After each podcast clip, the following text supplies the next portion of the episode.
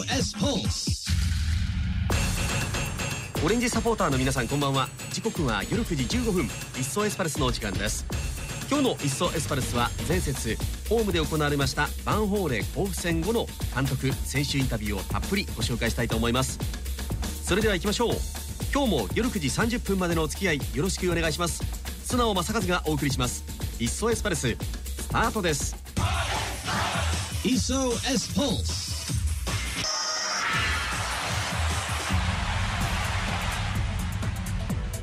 一層エスパルス。それでは9月24日アイスタで行われましたリーグ戦第36節バンホーレ甲府戦振り返っていきましょう。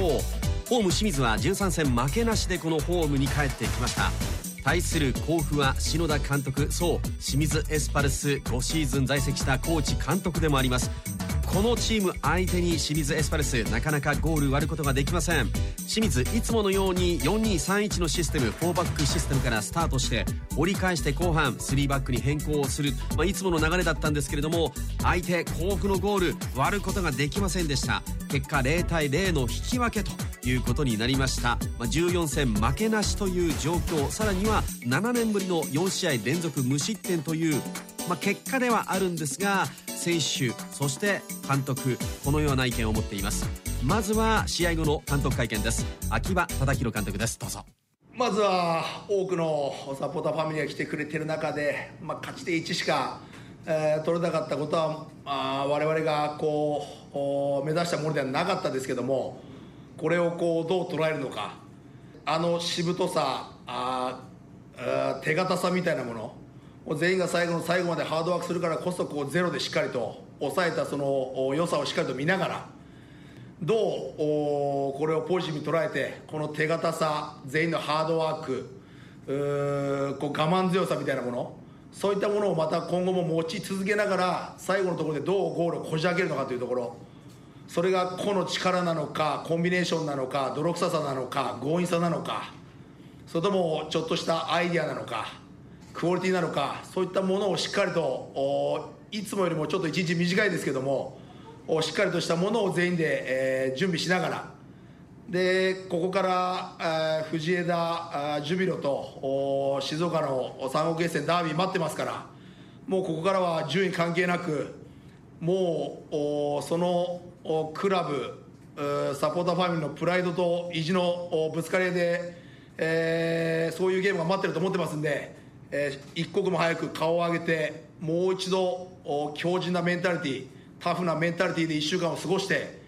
必ず我々のサポーターファミリーがおそらくアウェージャックしてくれて我々のホームになると確信してますからまたあ彼ら彼女と共に勝ち点3を目指してどうゴールをこじ開けるかというところにしっかりとフォーカスしながらまた1週間いい準備したいなと思います。以上です。この試合引き分けて14戦負けなしクラブ新記録ではありますがこの後半戦さらには昇格に向けて一個も落とせない状況の中痛い勝ち点1の分け合いだったのかなという印象です。では続いて選手インタビューです。この日の先発メンバー山原レオン選手です。どうぞ。甲府に対して試合後の今感想いかがでしょう？えっと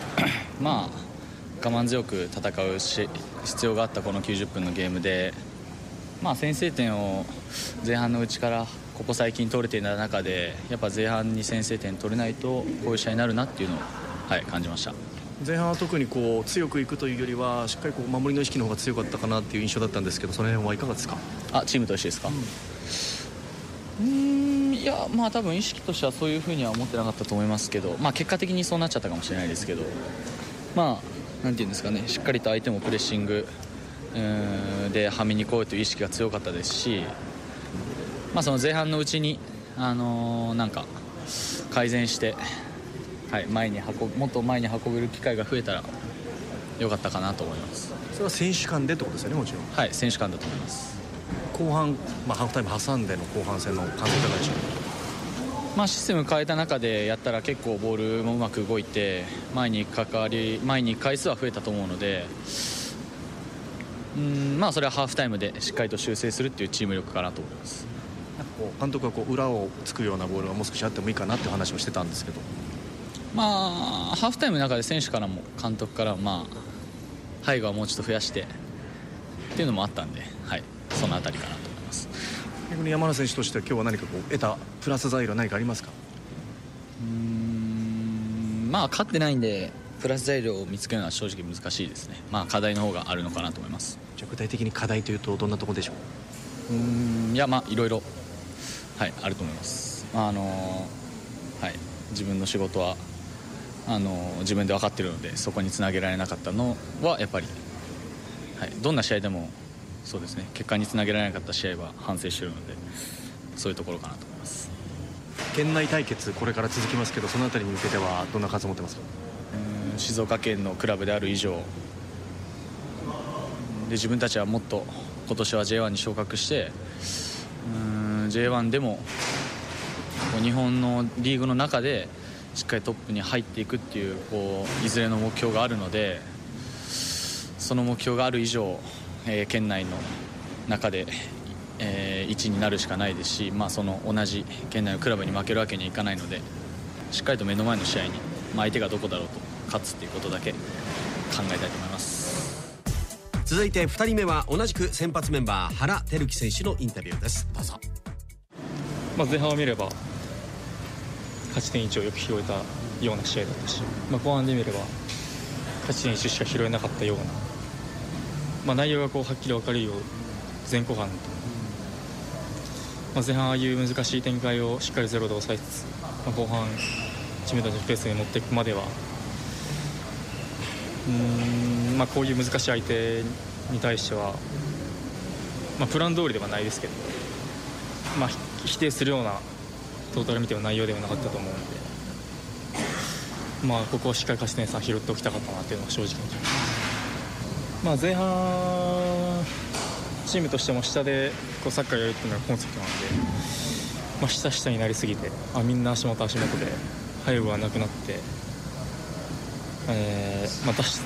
相手もそうね背後なんて気にせずに前だけ潰せばいいんで、まあ、楽だったと思いますし相手の狙いに自分たちがわざわざはまりにいってるような内容だったので、うんまあ、後半は、まあ、システムもありますけどまずは背後から入ってるんで、まあ、押し込んだ状態からある程度ボール持てる、まあ、あれが極論言えばあれが一番楽な状況なんで、まあ、あいう使い分けはしっかり前半からしていきたいなと思いますし。う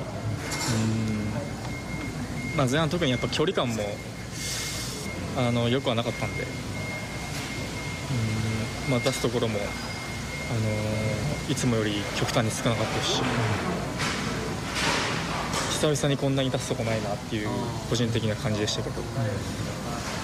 まあ全部が全部うまくいかないんで、まあ、そういう試合もあの踏まえて。前半はゼロで抑えて後半ああいう内容でサッカーできたのはまあまあ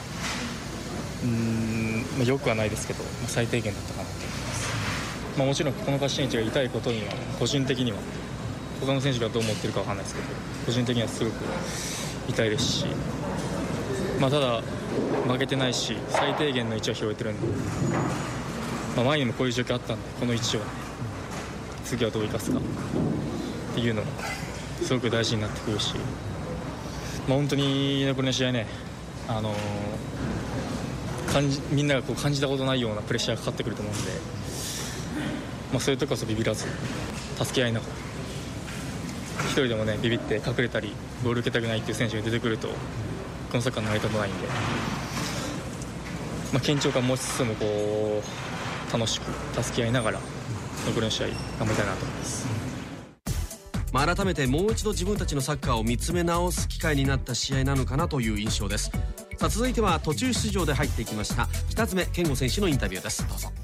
えーまあ、チーム好調の中で迎えた、まあ、この国戦だったんですけど、まあ、1点を、ね、分け合う形になりましたけど今、試合をやってどんな感想ですか？うんまあ悔しい気持ちと、まあ、結果に貢献できなかったんであの素直に、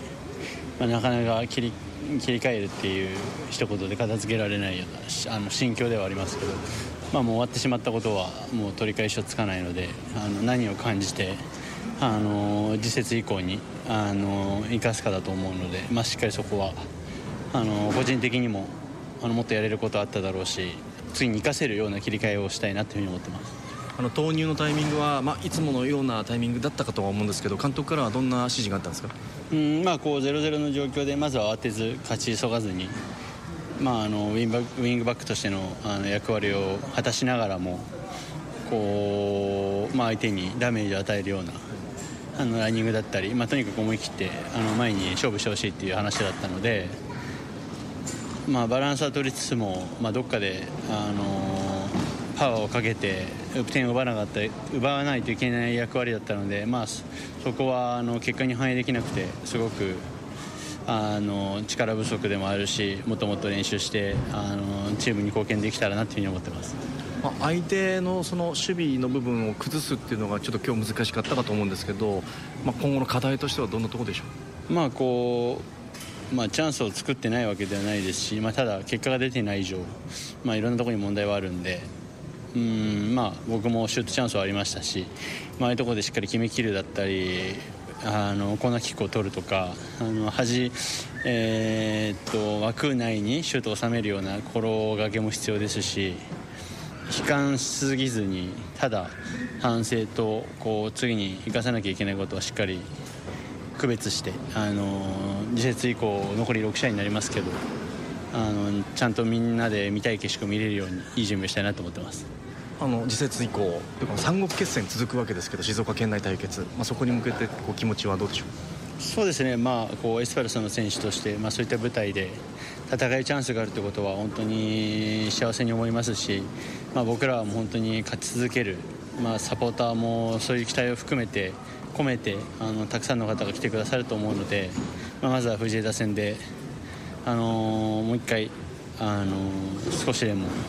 昇格このままいけるんじゃないかとかあのいろんな期待を持ってもらえるようなゲームというか結果をあのもたらしたいなと思ってます。